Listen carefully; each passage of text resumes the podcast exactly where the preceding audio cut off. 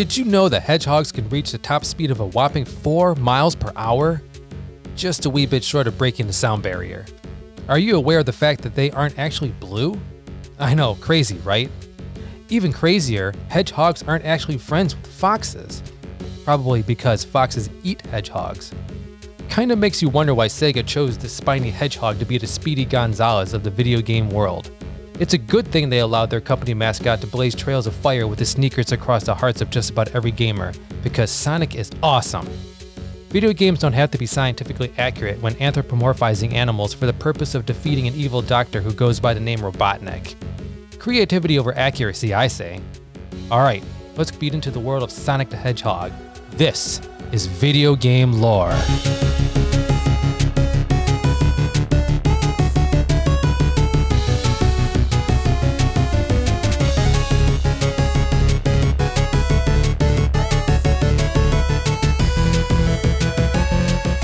Welcome to Video Game Lore, the podcast where I ring up knowledge on your favorite video games and uncover the fascinating mythology behind the most beloved characters, magical items, and mystical worlds.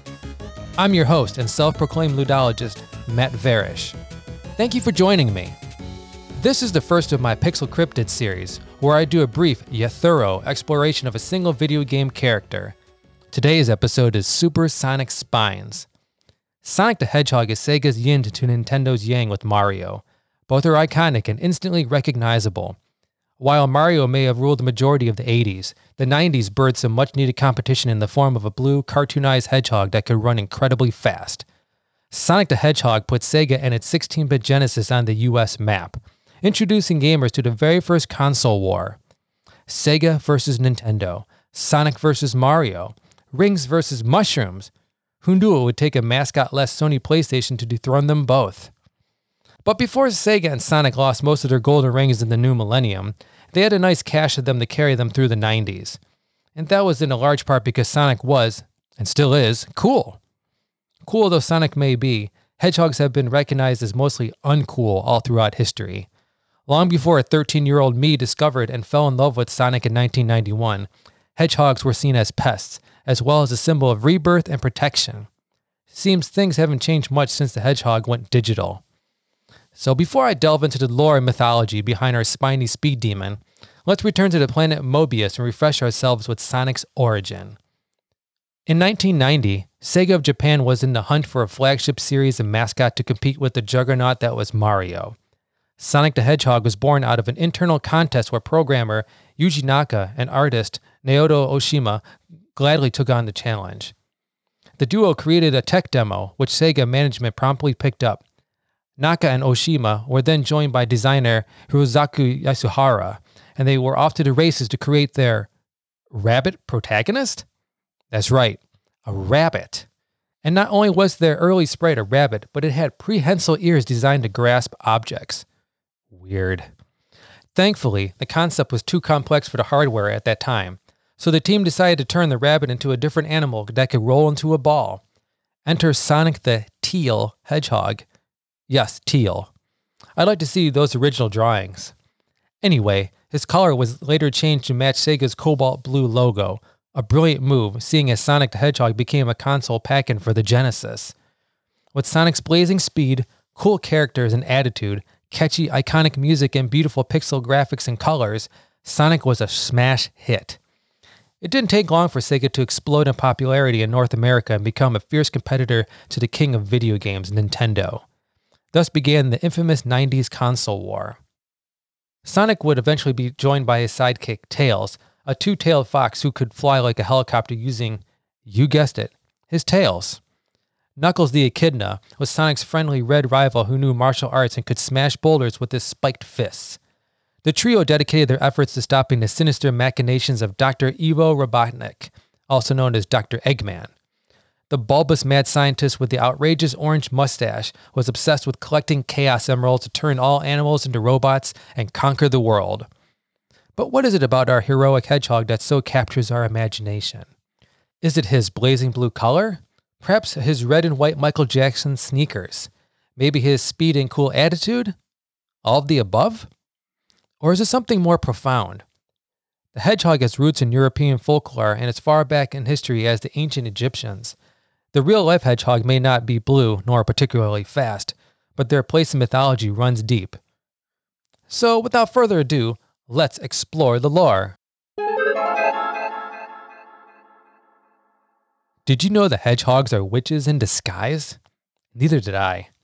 Seems our spiny friend has a bit of a bad reputation throughout history. For example, in 1566 Britain, the English Parliament put a threepence bounty on the head of each hedgehog that was caught and killed. They were despised for their supposed witchcraft and shape shifting abilities.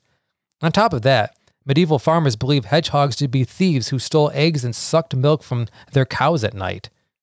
In Gaelic, they are Gráinneog, which translates into little ugly thing. The Mongolians also perceived hedgehogs in a negative light, though was mostly likely due to their sly and crafty nature. In a Mongolian folk tale called The Crafty Little Hedgehog, a wolf, a fox, and a hedgehog vie to eat a plum that falls from a sack of a passing caravan. The hedgehog manages to outsmart its friend twice before claiming the prize all for itself.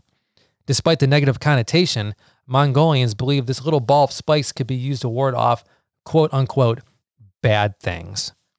Unfortunately, the only bad things that come from this was the slaughter of innocent hedgehogs whose skins were placed over doorways. Gross. The Egyptians had a different perspective. They believe hedgehogs to be symbols of rebirth. Hedgehogs are known to retreat into their underground dens where food is scarce and reappear when it is again available. The most common representation of hedgehogs in ancient Egypt is in the form of amulets, but there are also images of them in tombs and on pottery ships. Hedgehog ships. That's one way to get Sonic to run on water. As far back as the first century, Pliny the Elder in his Historia Naturalis, spoke of hedgehogs climbing trees to knock down apples. They would then roll upon the fruit, thus impaling them on their spines so they could carry the succulent treats home to eat. A truly remarkable feat, which was disproven much later by scientists. My favorite bit of information I dug up was about a particular holiday Hedgehog Day. Never heard of it? Well, it's because we all know it as Groundhog Day. Well before a Punxsutawney Phil became the official prognosticator of spring, the Romans turned to Sonic's distant relative.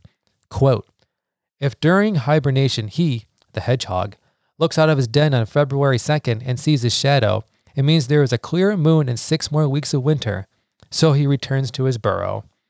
I suppose every hog must have its day. I know Sonic did. And thus we spin roll to the finish line of our exploration of the hedgehog, both real and digital. I hope you enjoyed this episode as much as I enjoyed researching it.